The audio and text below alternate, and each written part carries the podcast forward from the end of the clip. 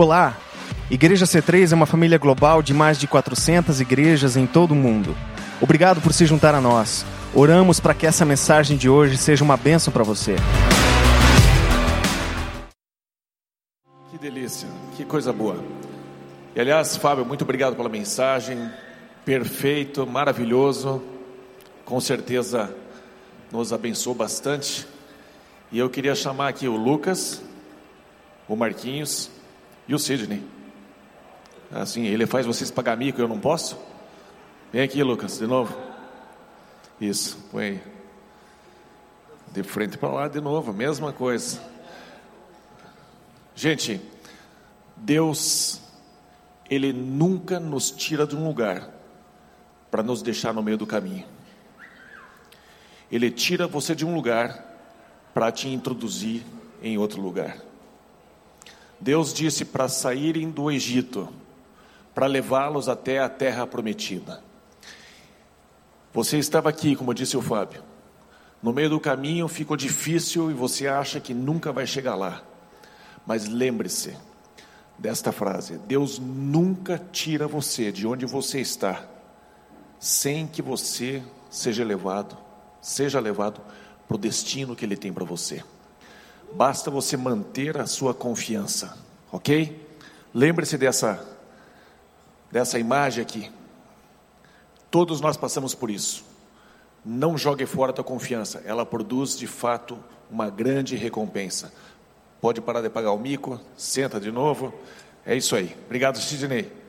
Profeta Moisés. Ou João Batista, né? Sei lá. Gente, é, enquanto estávamos cantando aqui, Deus me colocou uma, uma frase, na verdade, dividida em três etapas para três tipos de pessoas.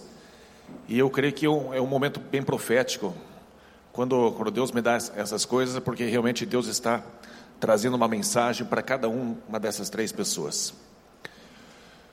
Quando você conhece alguém de boa reputação, você confia nela, não é verdade? Alguns de vocês já conhecem Deus como uma pessoa de boa reputação. Quando você não conhece uma pessoa, você não confia nela. De cara, é difícil você sair confiando nela. Se ela te faz uma proposta, uma oferta, você fica ressabiado. Porém, e aqui é a mensagem para talvez alguma outra pessoa. Tem horas que você não tem opção. Você está pendurado numa situação e alguém te estende a mão e diz que vai te puxar, e você não tem opção de confiar ou não confiar. E Deus está dizendo para algumas pessoas aqui: você não tem opção, você precisa confiar em mim. Eu não sei quantas pessoas são, quem são, mas Deus mandou dar esse recadinho para você: que você não tem mais opção, você precisa dar a mão para Ele e confiar nele, ok? Está dado o recado. Posso ir para a mensagem? Maravilha, gente. Na verdade, assim, ó, uma vida de experiência, uma vida de relacionamento com alguém, faz toda a diferença no assunto confiança. Você e eu precisamos caminhar com uma pessoa, ter experiências com essa pessoa, para a gente desenvolver a confiança.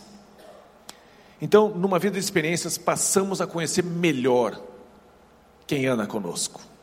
E assim também é com Deus. Numa vida de experiências com Deus, você vai passar a conhecer melhor a Ele.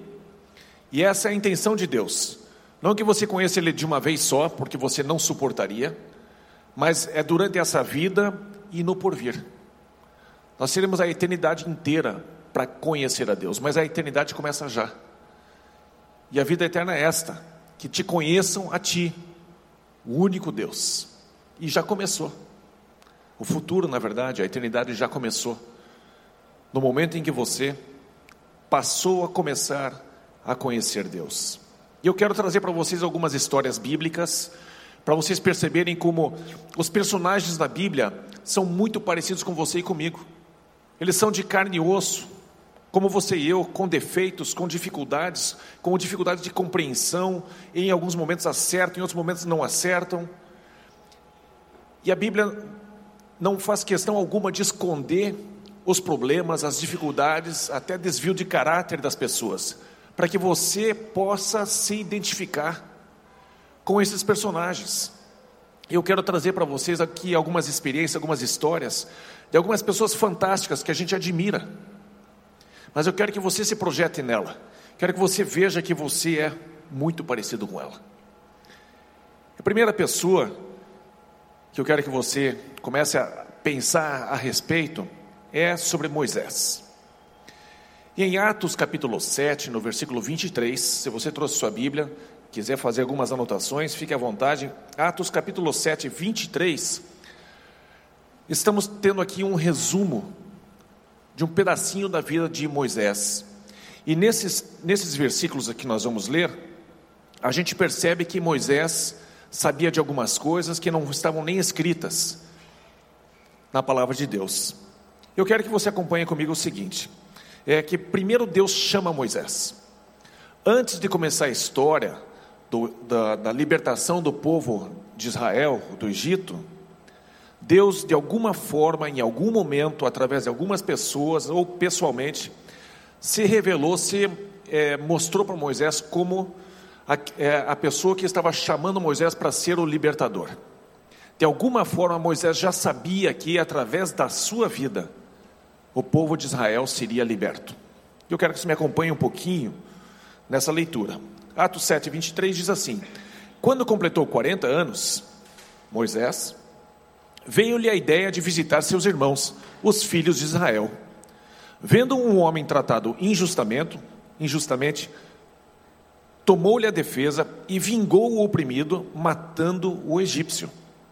Ora, Moisés cuidava que seus irmãos entenderiam que Deus os queria salvar por intermédio dele. Eles, porém, não compreenderam. E aqui Moisés, nessa história, nessa passagem, se você fosse ler ali em Êxodo, você não encontraria é, o registro desta revelação, de que Moisés estava já desconfiado que ele seria o libertador do povo.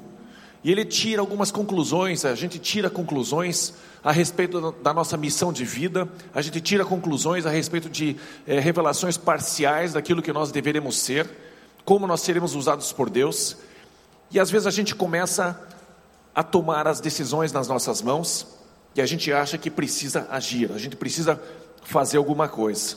E Moisés, nesse caso, ele achava que ele precisava fazer no seu braço, com a sua própria pessoa, entrar em ação e, por exemplo, quando um judeu estava sendo maltratado por um egípcio, Moisés entra em ação e mata o egípcio, enterra na areia, faz bem escondidinho, mas não foi o suficiente mais pessoas viram e começaram a apontar o dedo para Moisés. Eu sei o que você fez. Eu vi o que você fez no verão passado.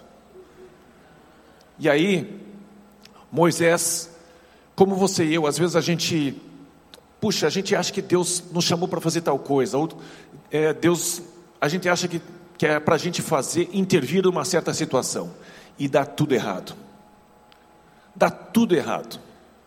E nessa experiência, a gente começa a perceber que a gente tem dificuldade de saber quando eu preciso entrar em ação, quando eu preciso me manifestar, quando eu preciso arregaçar as mangas e realmente fazer alguma coisa, e quando eu preciso deixar Deus fazer e quando eu preciso esperar que Deus faça alguma coisa. Vocês entendem o que eu digo? Às vezes a gente não sabe se eu preciso falar com a pessoa, se eu preciso dar uns tabefes na pessoa, entre aspas, ou se eu preciso esperar Deus convencer essa pessoa para que ela caia em si e veja que o que ela está fazendo está errado, não vai levar para um bom destino.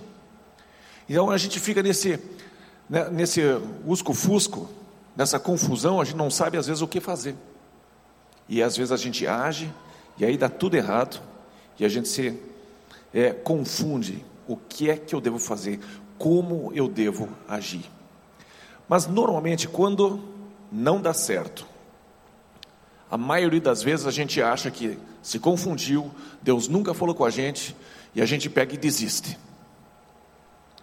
Quantos de nós já desistimos de algumas coisas que eram muito boas e muito importantes que Deus colocou na nossa vida e a gente porque a gente agiu errado de alguma maneira, usamos da estratégia errada, usamos a abordagem errada, o resultado dá errado, e a gente pega e diz: não é para mim.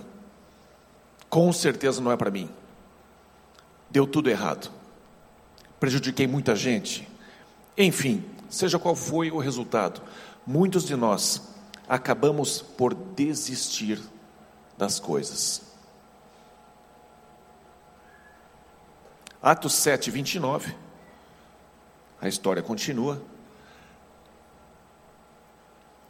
Alguns judeus disseram: Eu vi o que você fez verão passado. E Moisés, a estas palavras, fugiu e tornou-se peregrino na terra de Midian, onde lhe nasceram dois filhos. Ok, você desistiu. E Moisés também desistiu. Como você, como eu. De vez em quando a gente desiste. Mas Moisés desistiu e nunca mais voltou a tratar o assunto, botou lá no baú do esquecimento e ele nunca mais ousou tentar. E ele ficou 40 anos totalmente conformado de que não é para ele.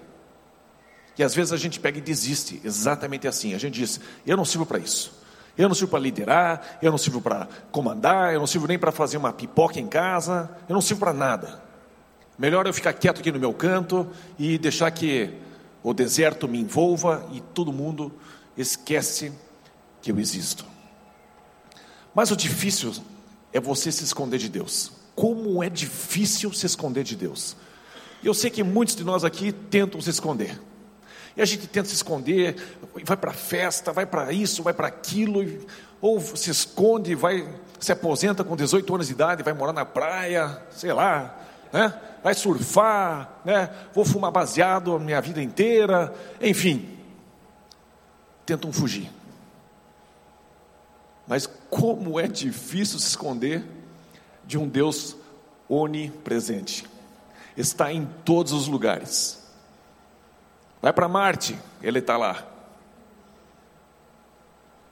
Não importa para onde você vai, você não consegue se esconder de Deus.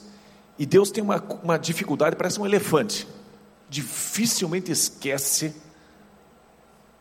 das coisas. Tem uma memória de elefante incrível, um, ele, um divino elefante. Não esquece daquilo que ele pôs no teu coração. Ele às vezes até deixa você passar os 40 anos. Deixa ele, tadinho, ele vai tá tentando se recuperar. 40 anos de tristeza. Mas depois eu vou falar com ele. Já pensou você com 40 anos, percebe que você não serve para nada, entre aspas, você acha isso, e com 80 anos Deus volta? É brincadeira, né?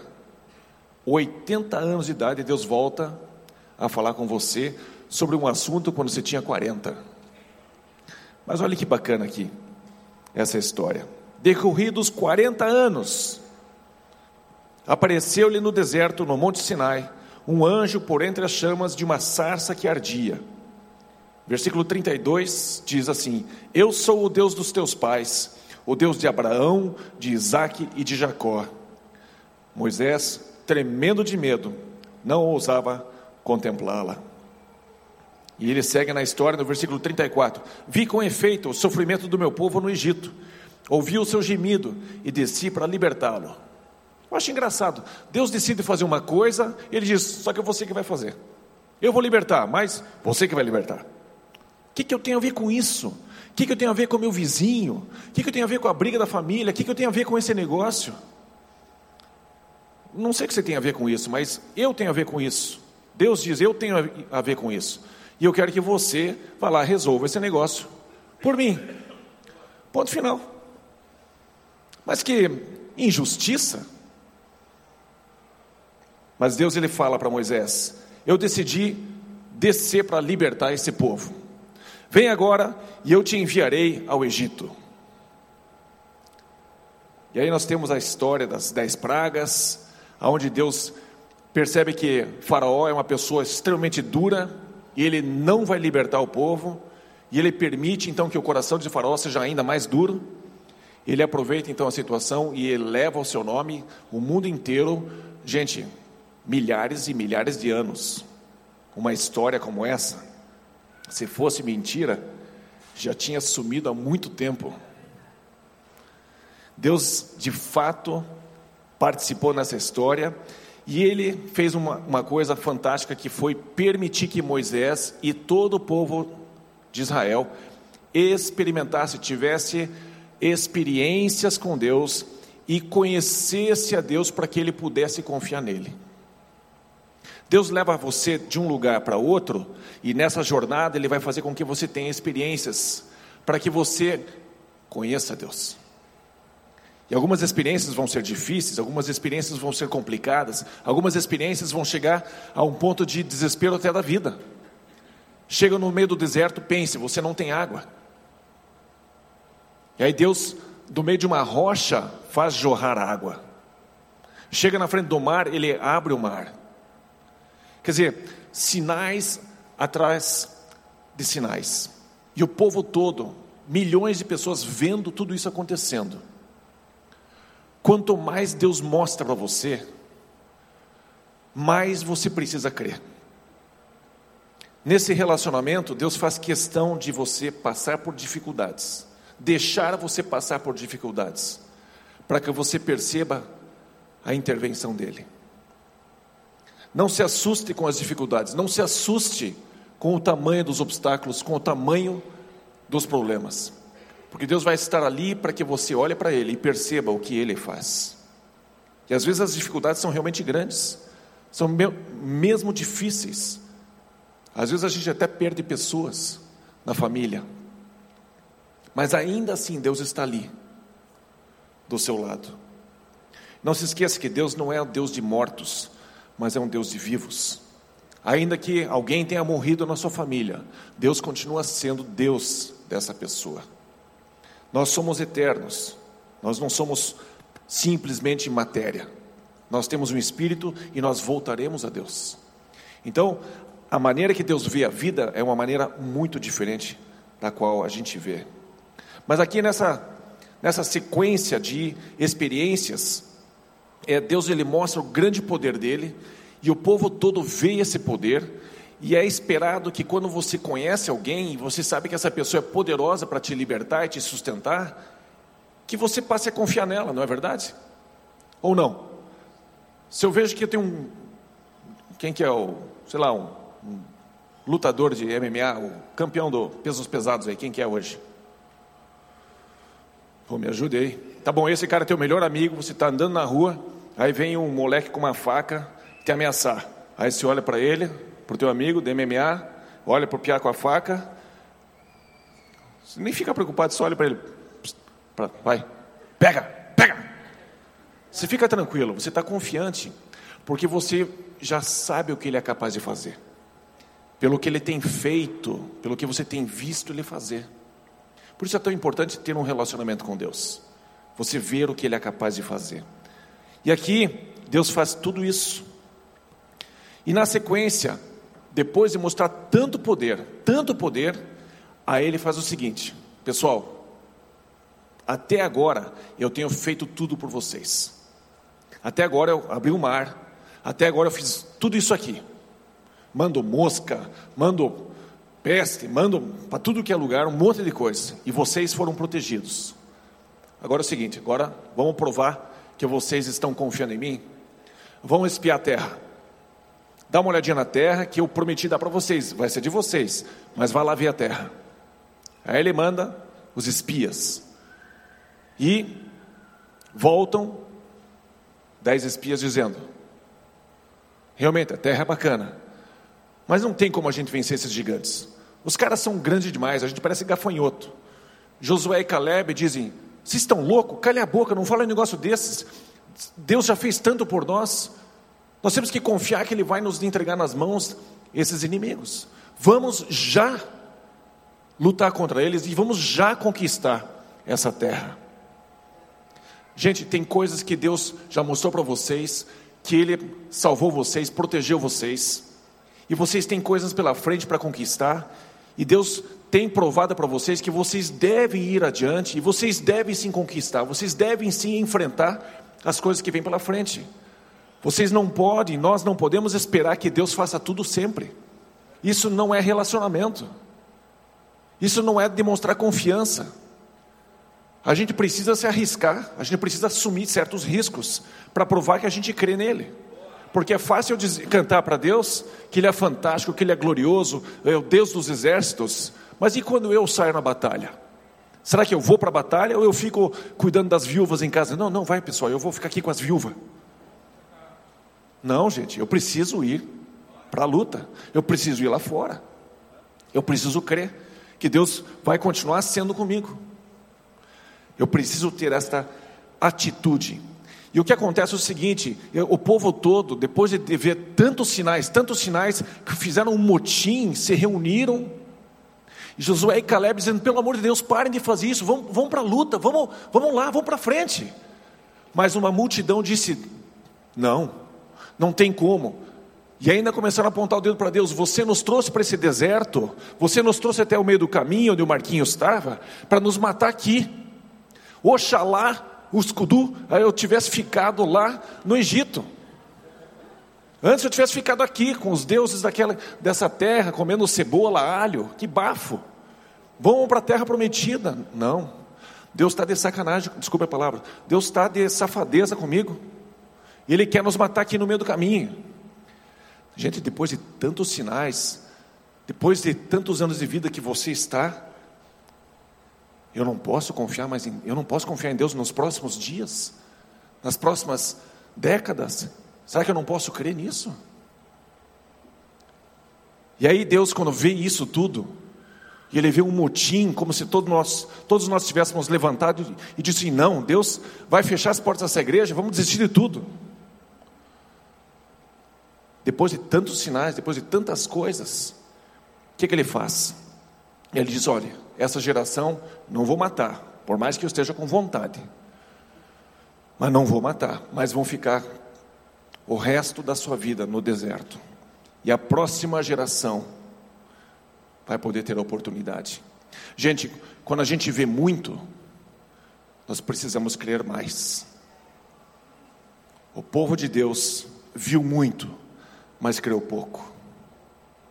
E isso trouxe um, uma, uma derrota, uma tristeza muito grande, uma consequência muito pesada para esse povo como um todo. Agora, vamos acelerar o tempo. Vamos 40 anos para frente, imagine, de 40 em 40 anos. Moisés com 40 faz a primeira tentativa, desiste, 40 anos depois, Deus chama de volta, volta no mesmo ponto, não mudei de ideia, Ficam mais 40 anos, Moisés morre com 120, e Deus levanta Josué, um dos espias que viu a terra e confiou em Deus. Gente, confie em Deus. Ele vai continuar te dando, continuar te dando desafios, conquistas pela frente. Eu, o que eu desejo para você é que você morra com 120 anos e deixe um monte de gente na mão. Já vou explicar por quê. Eu quero dizer sim para tudo que é compromisso. Vamos pregar em tal lugar? Vamos. Vamos fazer uma palestra em tal lugar? Vamos. Mas você está com 118 anos? Vamos. E eu tenho palestra para mais 10 anos. E 120, morri. Mas uma agenda lotada, porque eu creio que Deus quer nos manter ativos. Deus não tem aposentadoria, gente. Deus quer nos dar uma vida ativa, intensa, de experiências com Ele que você consiga é, enxergar Deus como um, um, parceiro que quer continuar te mostrando coisas, quer te mostrar o quão a seu favor Ele está. Então passaram-se aí mais 40 anos, 120 anos já de história. Josué entra na história e Deus diz o seguinte: em Josué capítulo 1 tem essa história muito bacana. Deus diz: Josué, seja forte e corajoso, porque assim como eu fui com Moisés, eu vou ser com você. Eu sou um Deus histórico. Eu sou um Deus de geração em geração. E eu continuo sendo fiel do mesmo jeito que eu fui. Eu não mudo. Eu vou continuar sendo fiel com você. Se você vê homens no passado que fizeram grandes coisas, Deus continua sendo o mesmo Deus capaz de fazer as mesmas coisas com você ou até maiores. Deus não muda. Você precisa agarrar essa confiança e perceber o que é que Deus está te dizendo. Josué, seja forte e corajoso. Não temas Assim como eu fui com Moisés, eu vou ser com você. Vá em frente, apenas seja forte e muito corajoso, E aqui ele dá um, uma pequena dica. Seja muito corajoso, porque você precisa fazer tudo que está na minha palavra. Você precisa meditar nisso dia e noite. Gente, é fácil fazer o que as pessoas esperam. É fácil. Para fazer o que Deus espera, você precisa ser forte e muito corajoso. Muito corajoso, porque as pessoas vão ridicularizar você por manter uma postura, manter valores divinos. Você precisa ser forte e muito corajoso para andar com Deus. E se Ele está falando isso para você, é porque você pode ser forte e muito corajoso. Ele não diria para você algo que você não pode cumprir. Deus não é tolo, Ele conhece você. Ele sabe o que você é capaz e o que não é capaz. E se você pode ser forte e muito corajoso, Ele vai te dizer isso. E Ele está dizendo para você: seja forte e muito corajoso. Mulherada, ah, não deixe qualquer panaca tirar proveito de vocês. Dá um chute na bunda desse cara. Manda pastar. Manda embora. Homens, vocês que se acham fortões e correm muito, corra, fuja da mulher que quer tirar proveito de você. Só por uma noite, só por um prazer. É necessário ter muita coragem para fazer o que Deus quer. Tem que ser corajoso, muito corajoso para andar com Deus. Não jogue fora a confiança que Deus tem em você. Se é que eu posso inverter. Estamos falando de ter confiança em Deus, mas você já parou para pensar que Deus tem confiança em você? E se Ele confia em você é porque Ele te conhece. E Ele sabe que você é capaz. Vamos acelerar mais um pouco a história? Josué então conquista a terra e agora a gente chegou em Jesus. E Jesus cumpriu toda a lei, cumpriu é, todas as profecias, e ele disse: Olha, eu vou derramar sobre vocês o Espírito Santo. Milhares de anos se passaram e estamos aqui hoje. E ele disse: Eu vou derramar o Espírito Santo sobre vocês para que vocês sejam minhas testemunhas. E ele diz: Ide por todo o mundo, pregai o Evangelho batizando-os em nome do Pai, fazendo discípulos, batizando-os em nome do Pai, do Filho e do Espírito Santo. Deus mudou? Não. Se Ele disse para a gente fazer isso, é porque Ele sabe que nós somos capazes de fazer isso, porque Ele já derramou o Espírito Santo.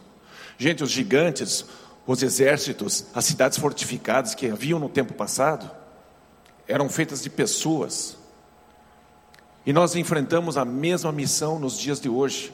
Não mudou a missão, gente. Não mudou. O mundo está lá fora desesperado para que os filhos de Deus se manifestem. Nós temos uma guerra, temos uma luta pela frente. Nós estamos em missão, nós estamos em batalha, e o Deus dos exércitos derramou sobre você o Espírito Santo dele, para que você possa influenciar aquilo que você não teme. Se você tem medo de, de, das pessoas lá fora, da sociedade lá fora, você nunca vai conseguir influenciar essas pessoas. Você não influencia aquilo que você teme. Você influencia aquilo que você sabe que você tem para dar. Você tem algo para dar para esse povo. E, gente, nós temos algo para dar. Um testemunho. Simples. Nós não somos advogados de Deus. Deus não precisa de advogado. Nós precisamos de um advogado, mas ele não. Ele precisa de testemunhas.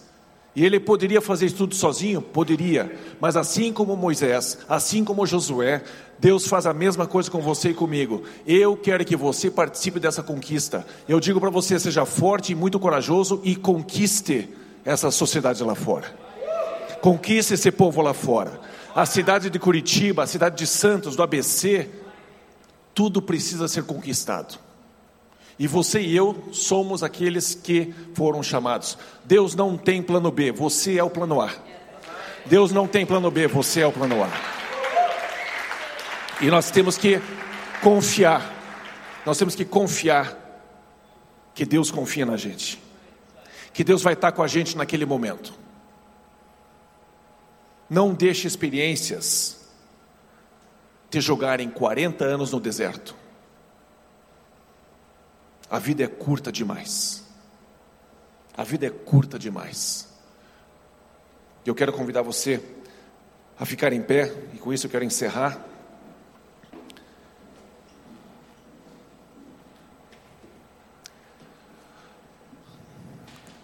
O tema dessa conferência é confiança. Eu quero investir uns minutinhos só para a gente orar. Eu vou orar um pouquinho, mas enquanto isso, eu gostaria que você orasse com Deus, falasse com Deus,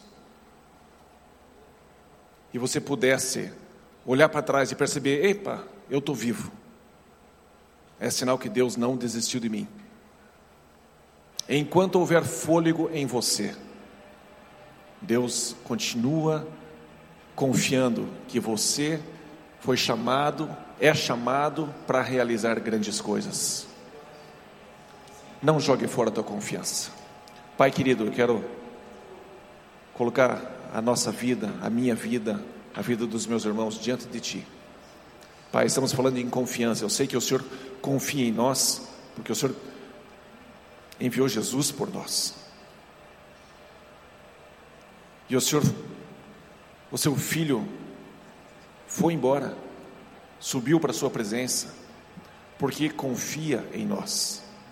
Ele confiou a nós uma missão, confiou a nós uma batalha, que não se luta mais com armas, mas se luta com o Espírito, com as nossas declarações no mundo celestial.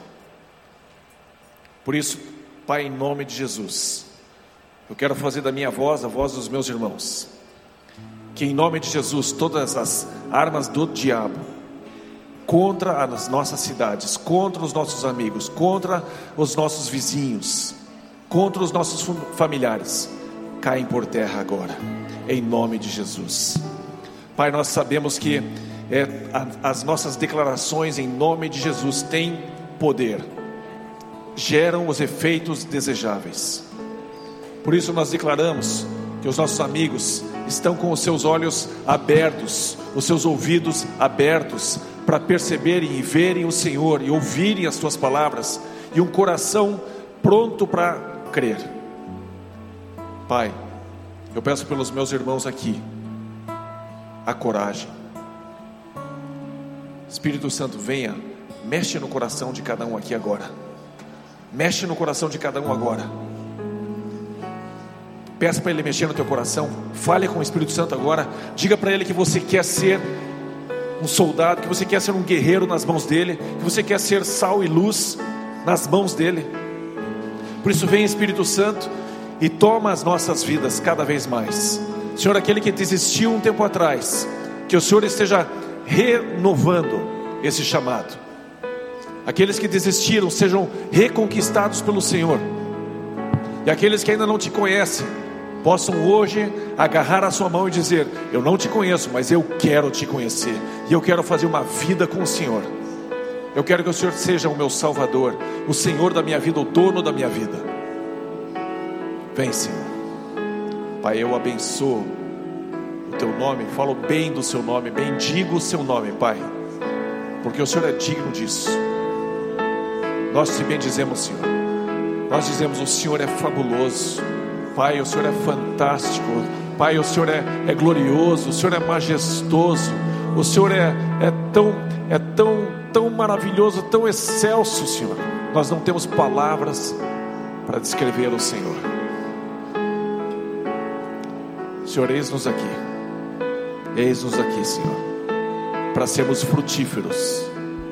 Para sermos frutíferos e sermos mais do que vencedores nesta vida, em nome de Jesus. Amém. Vamos aplaudir a Deus. Muito bem, Pai. Maravilha. Obrigado por ter ouvido a mensagem. Esperamos que tenha gostado. Deus te abençoe. Um grande abraço.